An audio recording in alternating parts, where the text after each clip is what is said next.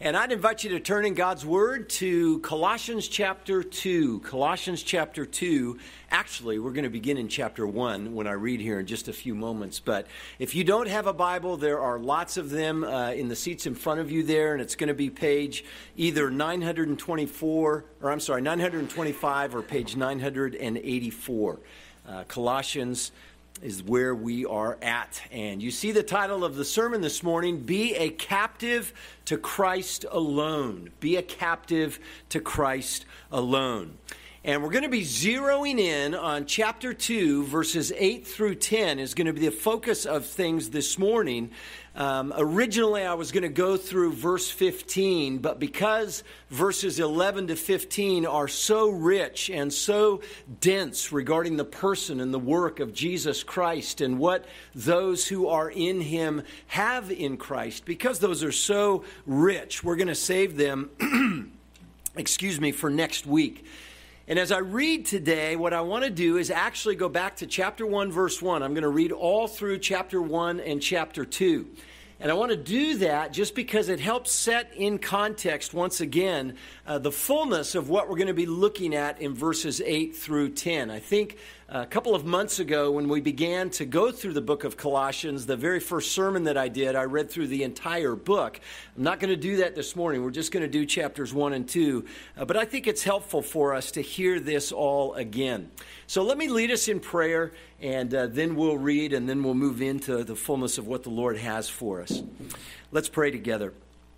Father, even as we have just sung, we pray that you would help us and that you would reign in our hearts and in our minds even now. We pray that you would open our eyes to behold wonderful things from your word. And Father, please help me to clearly proclaim your word through the power of your Holy Spirit and even for those who are perhaps yet dead in their sins, may you draw them to you in saving faith. And for those of us whom you have brought to saving faith, may you help us to grow and to become more and more like Jesus.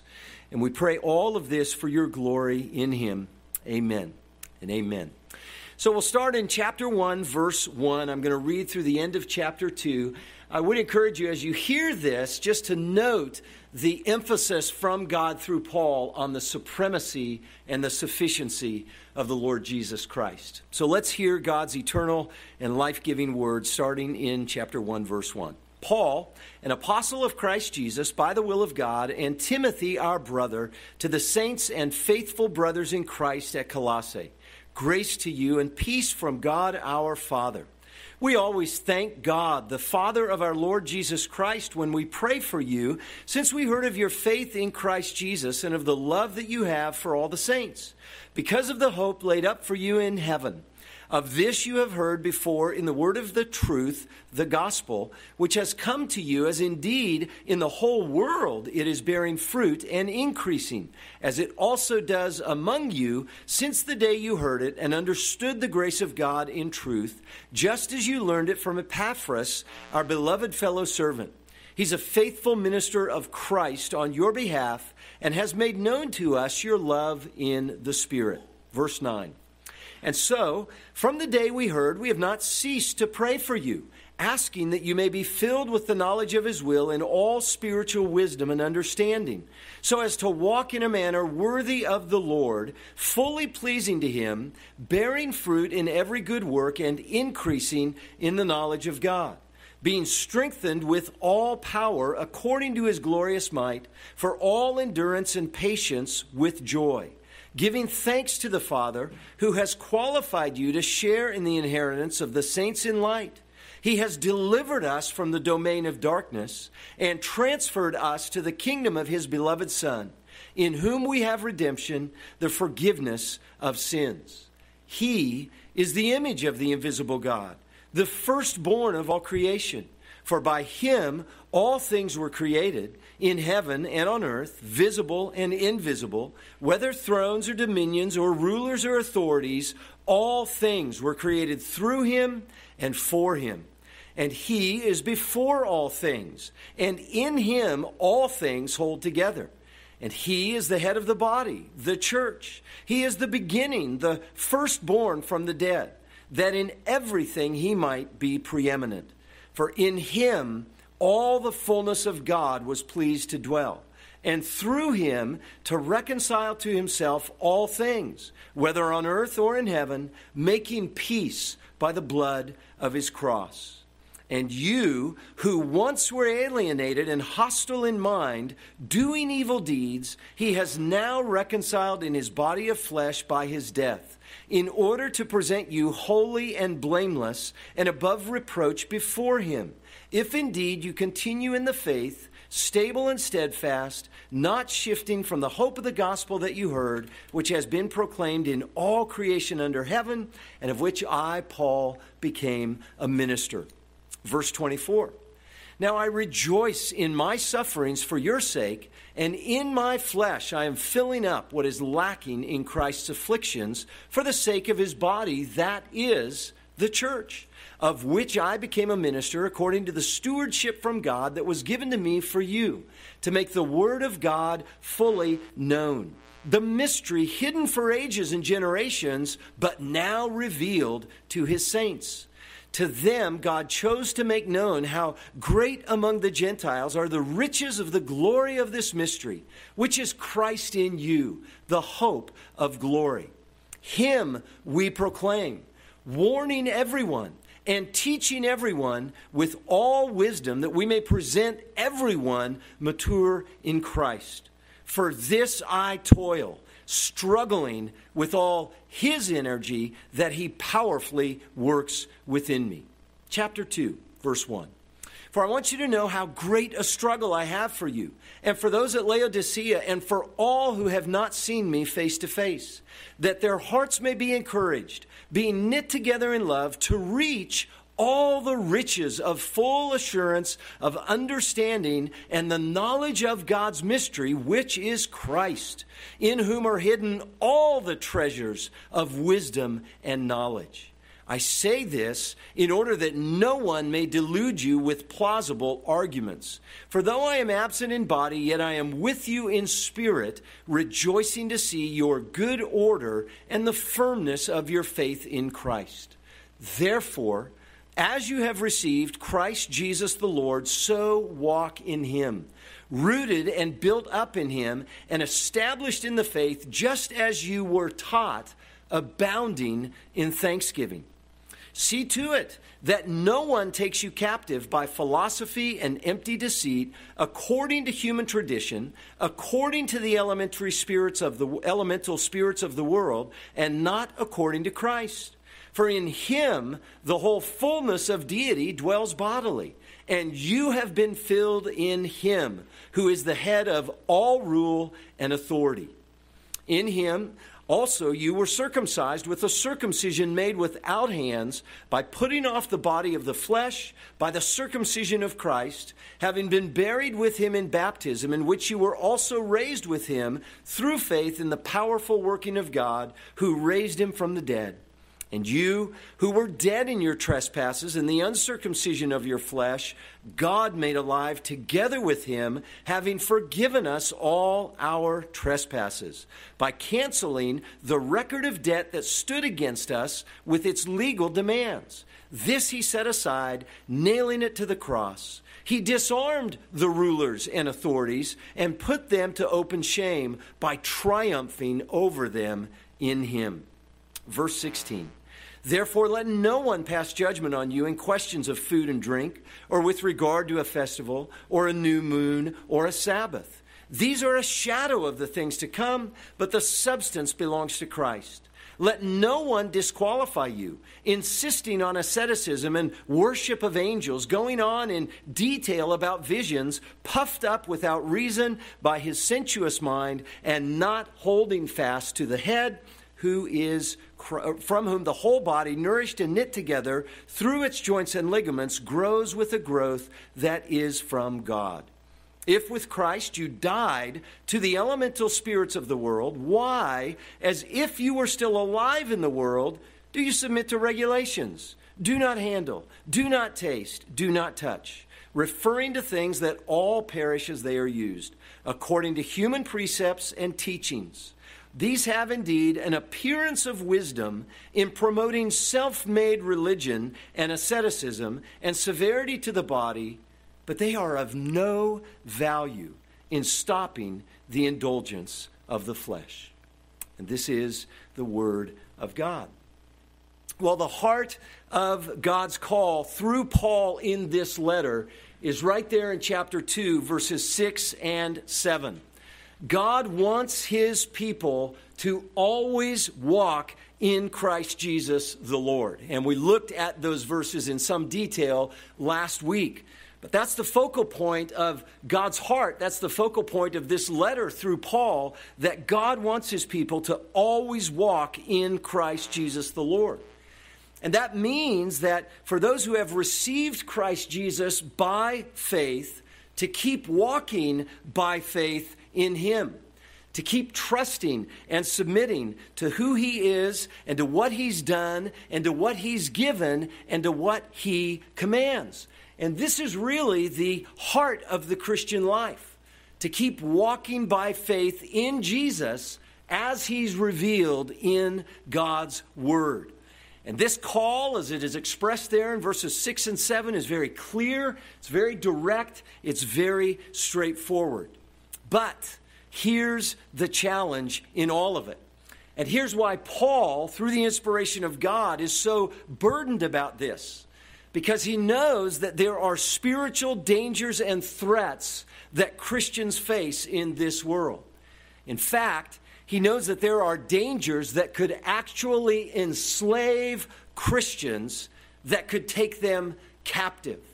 And that's what he's burdened by because he knows those dangers exist and he doesn't want God's people to be taken captive, to be enslaved. And so, this is what he is speaking about in verses 8 through 10 in chapter 2. And as you carried on with the thought there, even as I read, you see this is what he's speaking about throughout this whole chapter. And again, it really informs the entire letter, his burden about these dangers. So, in other words, to be a Christian, to be one who has been delivered by God from the domain of darkness and transferred to the kingdom of His beloved Son, the one in whom we have redemption and the forgiveness of our sins, as Paul says there in chapter 1, verse 14. To become a Christian is to become an enemy of the dark domain from which we have been saved. It's to become an enemy and is to become an enemy of the demonic spiritual force, forces of that dark domain that relentlessly work to take us captive. And this is a real and an ongoing danger and threat to God's people. It wasn't just a danger and threat to God's people in the city of Colossae that Paul is writing to, it's a danger and a threat to all of us this side of heaven. And it's a danger and threat that we need to be sober about. And so, this is what this passage is about in verses 8 through 10 that's woven into this entire section. It's the burden of God through Paul that we not be taken captive by false teaching. And so, God's burden through Paul here is, is what we find in verses 8 through 10. And, and the point of it all is really the title of the sermon Be a captive to Christ alone and be captive, be taken captive, if we want to say it that way, to Christ alone. That's the thrust. That's the big idea, the main point of what Paul is, is laying out here and what God is laying out that we would be captive to Christ alone. Now, you might have noticed that back in verse 4 of chapter 2, Paul alludes to this briefly. And again, we looked at this last week when he says, I say this in order that no one may delude you, no one may deceive you with plausible arguments. Or, as another translation says, with fine sounding arguments. There he's speaking of this danger in a very general, broad way. And then in verses 8 through 10, he gets a little bit more specific. But then from verse 16 to the end of the chapter, he's going to get really, really specific about the nature of this false teaching and of these dangers. And even just in hearing it, as I read it a few moments ago, you see there were multiple uh, aspects of this false teaching. It was very pluralistic, pluralistic and syncretistic in terms of what was infiltrating and pressing upon these believers in the city of Colossae. And again, similar to how it is in our day as well. There's just a smorgasbord of, of error. So Paul speaks of it very generally in verse 4. He gets a little bit more specific in verses 8 through 10, and then he gets really, really specific in verses 16 to 23, that of course we'll be looking at another time. But within all of this, and particularly with what he says in verses 8 to 10, he highlights three priorities that he emphasizes in his call to be captive to Christ alone there are three priorities that are components of how we remain a captive to Christ alone. And so that's what I want to highlight as we zero in on verses 8 through 10 again. And let me just read that passage again, verses 8 to 10. He says, See to it that no one takes you captive by philosophy and empty deceit, according to human tradition, according to the elementary, or I'm sorry, the elemental spirits of the world, and not according to Christ. For in him the whole fullness of deity dwells bodily, and you have been filled in him who is the head of all rule and authority. And so, three priorities I want us to see here in what Paul speaks of, in how we can be captive to Christ alone. Here's the first priority, and it's this take full responsibility of your walk in Christ. Take full responsibility of your walk in Christ. Hear the beginning of verse 8 and note what Paul says there. He says, See to it. Now, this is a strong, forceful, direct command, it's an imperative. And what Paul is saying when he says, See to it, is just that. Take full responsibility to be alert, to be on guard, to watch out for this danger that I'm telling you about. It's an alarm bell. It's a, it's a loud ringing alarm bell that's saying, Wake up and be alert to the danger that is imminent and take full responsibility for your walk in Christ. And now remember, I've, we've just highlighted in verses 6 and 7, he's spoken about this command in a very positive way of as you've received Christ Jesus the Lord, so walk in him. And that's an imperative, that's a command as well. And now he's alerting to this danger and, and wanting us to see and to understand that we need to be alert. We need to take responsibility for our own walk with Christ. And what this means, by way of implication, is that we need to be proactive and not passive in walking in Christ. We need to be intentional. We need to be deliberate. We need to be diligent in walking with Him. And of course, it means then being alert to and guarding against everything that would threaten us and everything that would threaten our hold and, and faith in Christ and compromising that. And so we're talking here, and when Paul says this, he's talking about a mindset. He's talking about a disposition that embraces all of God's provision and resources and commands in Christ and takes full responsibility for walking in Him. We all who belong to Christ need to own this and need to embrace this mindset and this disposition. And at this point, we just need to be honest with ourselves, as I need to be honest with myself and namely to acknowledge that because of indwelling sin for any of us who are believers, even though we're in Christ, we still have indwelling sin that we battle. And as a result of that, we all have a tendency to be lazy and passive when it comes to our walk with Christ. We all have a tendency to, rather than taking full responsibility within all that God has given us in Jesus to walk with Him, it's easier for us to be passive. And some of the symptoms of that passivity can be that we can complain or that we can put the blame on other people or circumstances for why we're not walking with Jesus more diligently. Or in other ways, we might try to justify our negligence and our disobedience, and, and, and there's just a, a mess of problems that we can easily fall into because we're not taking seriously the command in Christ and through all the resources God's given us in Christ to take responsibility for our own walk with Him within the circumstances that He's ordained for us. Now, Paul, of course, in this context, is specifically warning believers to watch out for the enslaving danger of false teaching. And we'll see this more fully in the second priority that I'm going to come to in a moment. But I want to just emphasize the force of Paul's command that we take responsibility for our walk with Christ because, again, I think it's easy for us to often want or expect that somebody else somehow is going to really do the hard work of walking with Jesus for us. You know, it's other people in the church who are supposed to be helping us with this, or it's the leadership of the church that's supposed to be helping us with this, or maybe it's a family member, or whatever it may be. And we may not come out and just say it that way, because that wouldn't be respectable after all, right?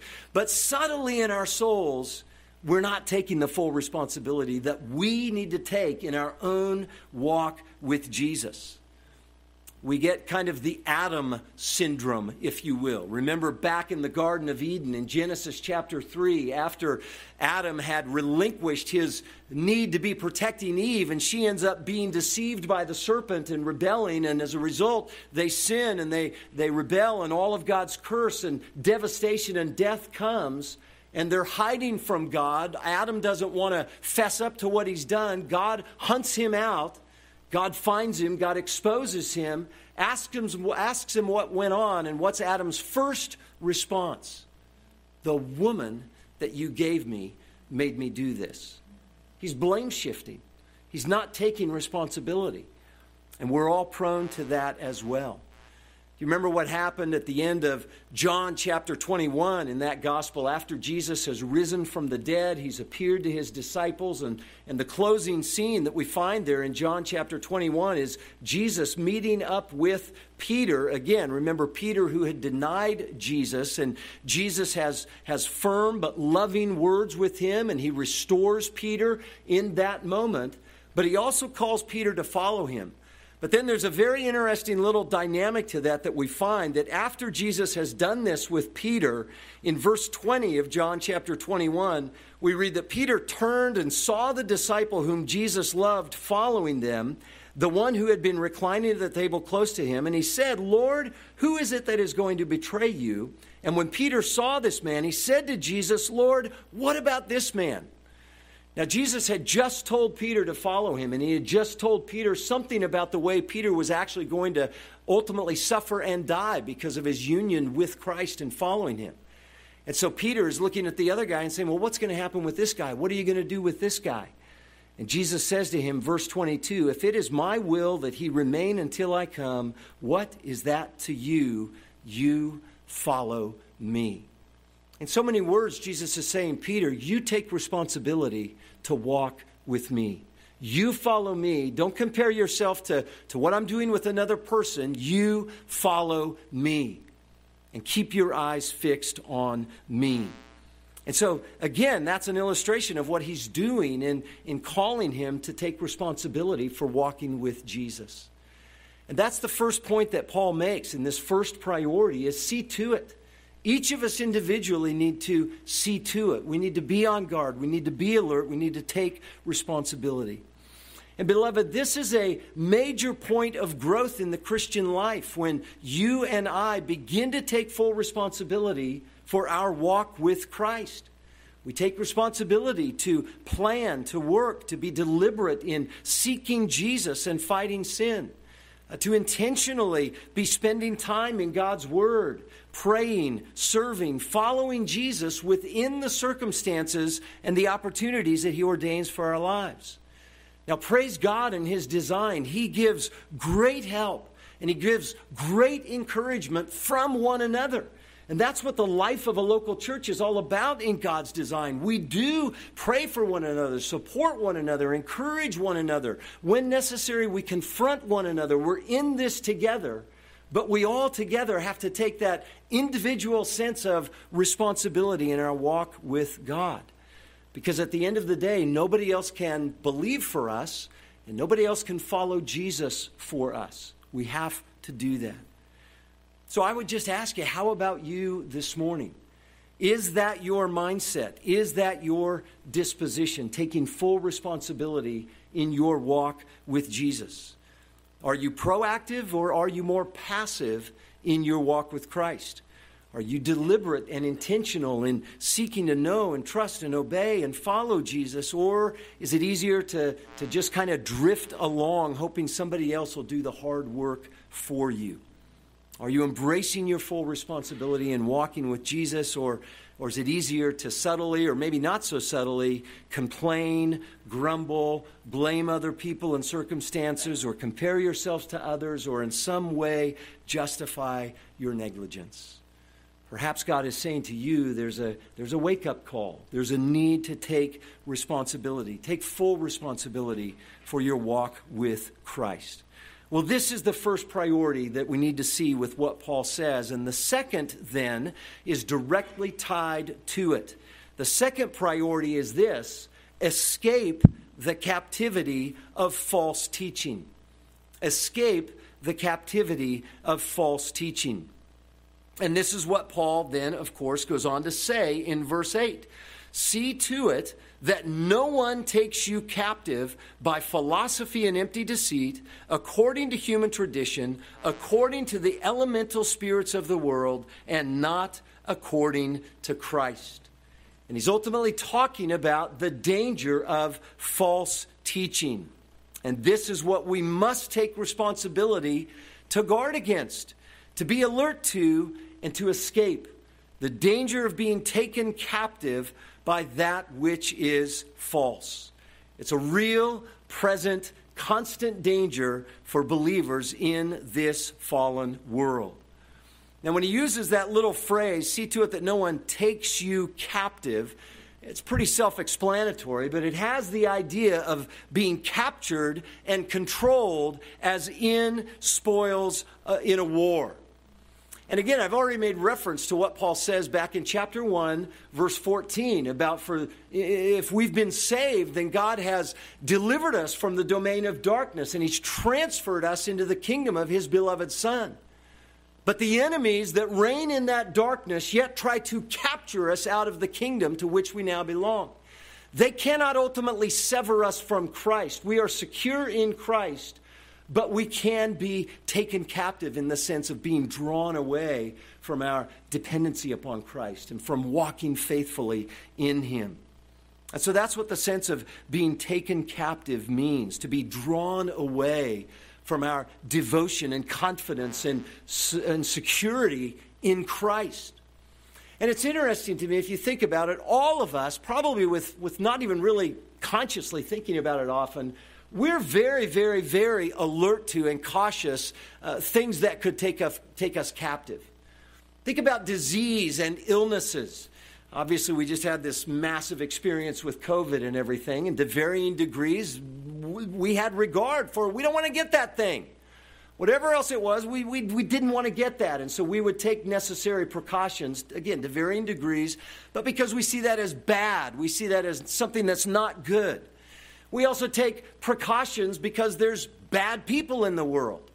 There's criminals and there's murderers and there's all kinds of bad people. And so we take reasonable precautions because we don't want to be impacted. We don't want to be captured. And yet, as true as that is for us in our physical lives, so often spiritually, we're just careless. We don't see to it. We don't have a regard for what is true and what is false and the dangers of that which could take us captive spiritually. So, this is the second priority to realize we need to be alert and be aware to escape the captivity of false teaching. Now, Paul describes this false teaching there in verse 8 as philosophy and empty deceit. And he's referring to worldly wisdom that is deceitful in the sense that is contrary to the truth. And he modifies that sense of deceitfulness with that little word empty, which means that it's empty. It means it's void. It means that it's useless, that it completely lacks any helpful insight and understanding. And in saying that, it doesn't mean it's just neutral. But because it's drawing us away from Christ, the true source of nourishment, the true source of wisdom and understanding, to embrace anything that is empty, that's the nature of the deceit because it keeps us away from Christ. So it's deadly, it's, it's, it, it, it, it's controlling, it wants to take us prisoner. Now, it's interesting. Notice that Paul characterizes this philosophy and empty deceit in three different ways. He uses three different or three similar uh, prepositional phrases according to. You notice there in verse 8, that's mentioned three times according to, according to, and then not according to. And he's characterizing the nature of this philosophy and empty deceit. And this is what makes the false teaching so false because of what it is according to. He says, first of all, it's according to human tradition. And, and that sense of according, that little preposition could also just have the sense of it depends upon human tradition. And this has to do with human tradition, with that which is man made, that which is man centered, and that which ultimately leads to false worship. It's based on, it's according to, it's dependent on human tradition. Maybe you remember what Jesus uh, said about this and about the traditions of men back in Mark chapter 7, verses 6 through 8. And here he's quoting from the prophet Isaiah. And he says, as he's rebuking the religious leaders and those who are self righteous, he says, Well did Isaiah prophesy of you hypocrites, as it is written, This people honors me with their lips, but their heart is far from me. In vain do they worship me, teaching as the doctrines of men, teaching as doctrines of men uh, that which should belong to God. And they, they twist and they take the doctrines of men, the commandments of men, Uh, that which is being put forth as being from God. And he's speaking there of the traditions of men, human tradition. And this is what Paul is dealing with. And he goes on to specify these things again later on in verse 16 and following. And in whatever form it comes, it's ultimately something that is based on being centered on man man centered thinking, man centered ideas, man centered traditions that ultimately lead to idolatry. That ultimately lead to idolatry. He goes on to say, then, the second way he characterizes this is according to the elemental spirits of the world. The elemental spirits of the world. Now, there's a lot of debate about the exact meaning of, of what it is that Paul is getting at there but it seems to be referring, he seems to be referring to the false teaching that comes from evil spirits that appeal to man centered, idolatrous instincts. False teaching that ultimately comes from evil spirits that appeals to man centered idolatry, to self righteousness, to the sense that, that we can make ourselves well. And again, with what Paul says later in verse 16 and following, he, he gets very specific about these things. In fact, if you look down at verse 20, he makes reference to these elemental spirits again. He says, If with Christ you died to the elemental spirits of the world, why, as if you still live in the world, do you submit to regulations? Do not handle, do not taste, do not touch. And he goes on to describe the, the emptiness of those kinds of regulation because they don't change anybody on the inside, they don't deal with the heart. Now, Paul uses this phrase again in, in the book of Galatians, his letter to the Galatians, in chapter 4, verses 3 and 9. And there, when he uses that phrase, he's referring to external self righteousness, legalism, trying to be justified before God, made right with God on the basis of our own self righteous efforts. And so, again, there is debate about exactly what this phrase means and the reference point of it in Paul's day, but it seems to be speaking of false teaching, which is ultimately coming from evil spirits, and the nature of it that appeals to the elemental spirits of the world that center around man. It's kind of the man centered rebellion and the man centered arrogance that, that began to take place from the fall on, from Genesis 3 on. It's that attitude that says, hey, we've got problems but we can fix it. We can figure it out. If we just get enough education, if we just get in the right environment, we can work our way out of these problems.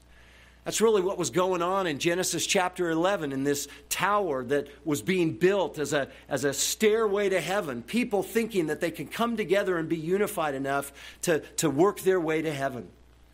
And that's the impulse of fallen humanity, the elemental spirits of the world. But then the key characteristic in all that Paul uses to describe this false teaching is the, the last way he describes it it's not according to Christ. That's the point. whatever else may be part of all of these other things that Paul is talking about, the ultimate reason this is empty and deceitful and false is because it's not according to Christ. It's not according to Christ.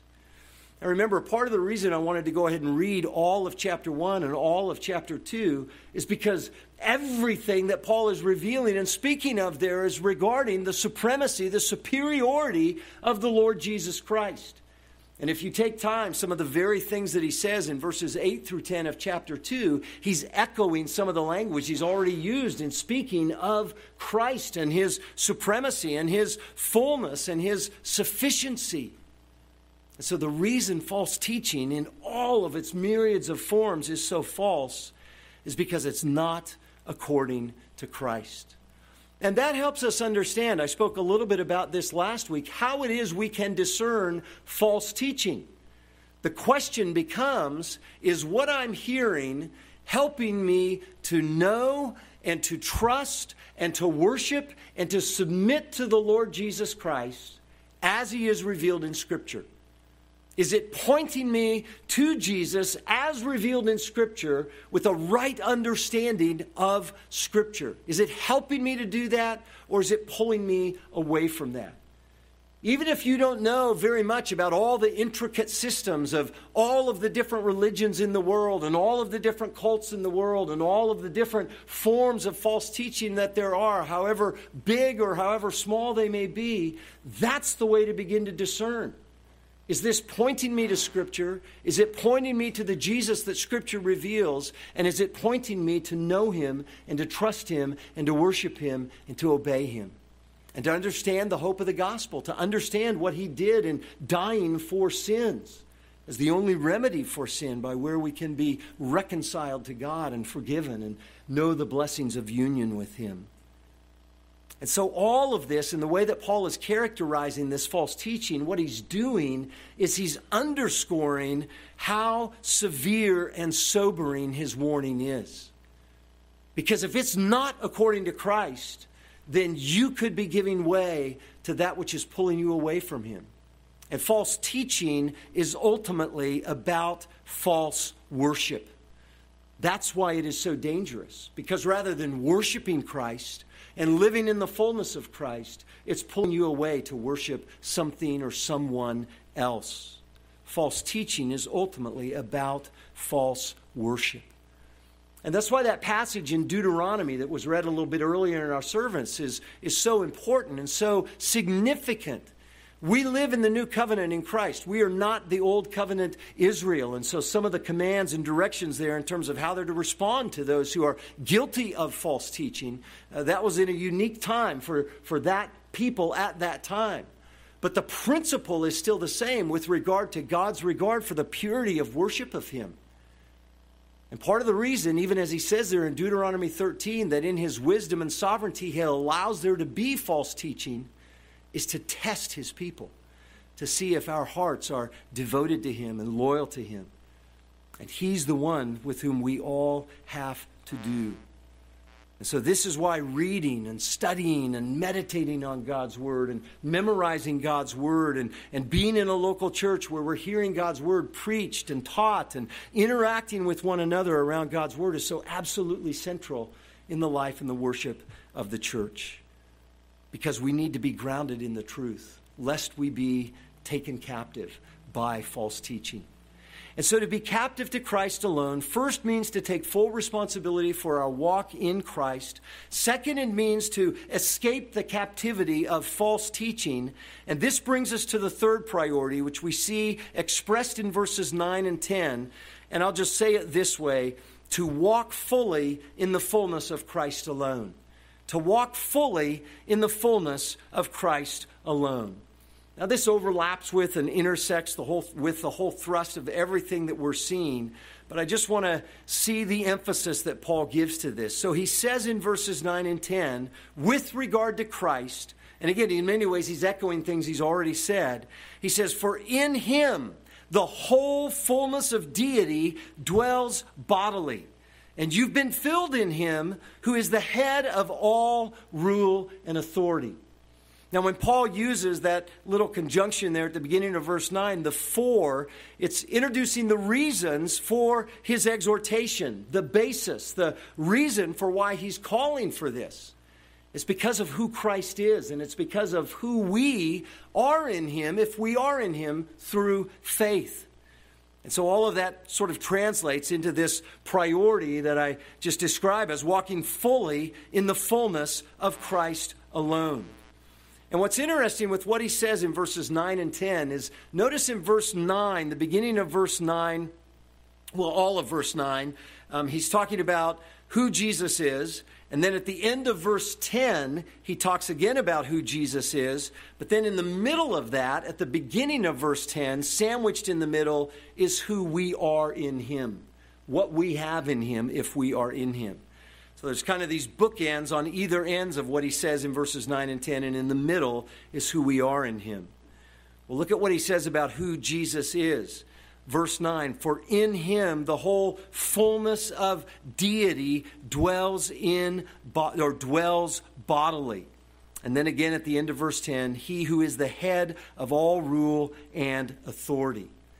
When he makes that statement about the whole fullness of deity dwells bodily in Jesus, he's echoing what he said earlier up in verse 19 of chapter 1 For in him all the fullness of God was pleased to dwell. And he's drawing on language there. This language of dwelling is drawing upon God's dwelling among his people in the old covenant when he dwelt in his presence, first in the tabernacle and then in the temple. And what Paul is saying, what God is saying through Paul, is that the fullness of God, his presence, now dwells bodily in Jesus. He's referring to the reality and the mystery of the incarnation that the fullness of God, the fullness of his essence, the fullness of his nature dwells in Jesus.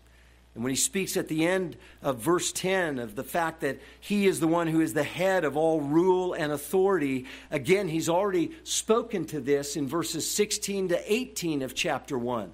That he rules over all authority and over all power, and that he is the head of the church. He's the one who is in life giving authority and supremacy. And so he's just emphasizing that reality of his unconquerable supremacy in all things. That's who Jesus is.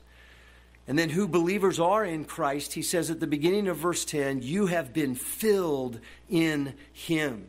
And do you see even how he's, he's making a play with these words of fullness and filling? As the fullness of God dwells in Jesus bodily, so believers have been filled in him.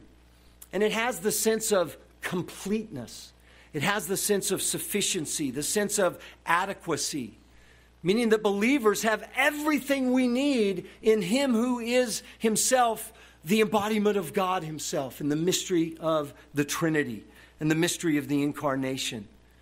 He's always all that we need, and we are filled with Him. You know, think about if you were to go to the ocean and stand on the on the shore and look out at the vast expanse of the ocean and you have a little jar with you and you go to fill that jar up, is the ocean going to be sufficient to fill that jar up? You say, well, of course, that's ridiculous. I mean, that's nothing. That's, that takes nothing out of the ocean.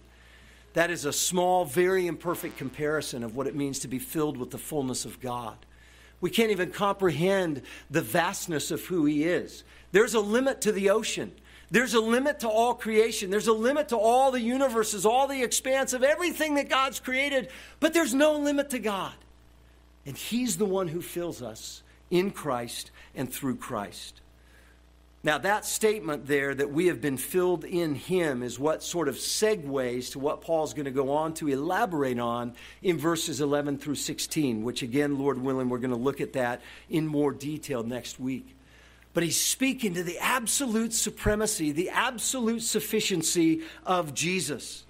And this is why he's just reinforcing the call with this priority to not only take responsibility for our walk with Christ, to not only uh, not be taken captive by false teaching, but to also continue to walk fully in the fullness of Christ alone. He's just banging the drum on the sufficiency, the glory, the supremacy of Christ.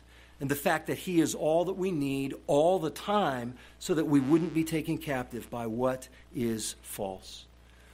And so, beloved, this is the heart of what God desires for us. And in our day, as it was for the Colossian believers in their day, we need to take these matters seriously and be captive to Christ alone. God wants us to be consumed with Him, to be confident in Him and in all of His fullness, in all of His glory, in all of His life, in all of His love, in all of His riches, in all of His righteousness and power and hope. It's the hope in Him for the salvation and redemption that we have in Him that God is jealous that we not be shifting away from, that we not be pulled away from.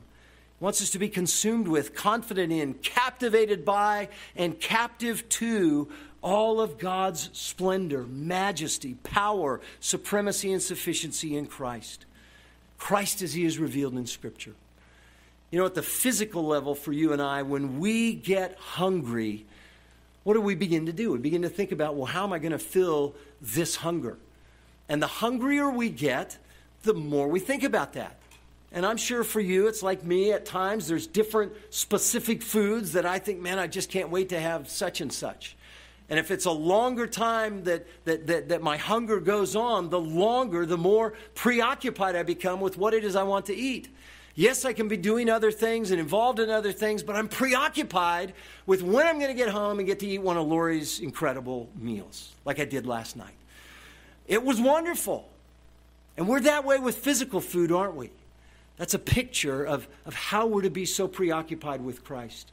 Convinced of God's mercy in Him and His grace in Him and His greatness in Him and His goodness in Him, convinced and confident and thus consumed with and captivated by Christ so that we wouldn't be taken captive by that which is false. No matter how alluring and how seductive and how plausible it can all seem, if it pulls us away from Christ, it's empty and it's destructive. And so, beloved, that's the call of this passage. Be a captive to Christ alone. And as we would do so, to strive after that together and to love one another and pray for one another and help one another to those ends. So let's pray to that end as we close our time. Lord, we thank you for your word. And as we hear this so clearly and we see it on the pages of what you've revealed here through Paul and Colossians, Father, may we own it for the specific ways you would seek us to continue to walk closely with Christ and to take our walk with Him seriously and to continue to take our responsibility and take full responsibility, lest we be taken captive by anything that is false and contrary to Christ. Father, help us to live and walk in that way. And again, for anyone who may be present who has never uh, come to faith in Christ, who is yet alienated from you and dead in their sins and under your wrath, oh God how we pray you would open their eyes and bring them to repentance and faith, uh, that they could know the forgiveness of their sins and life with you in Christ. We pray in his name. Amen and amen.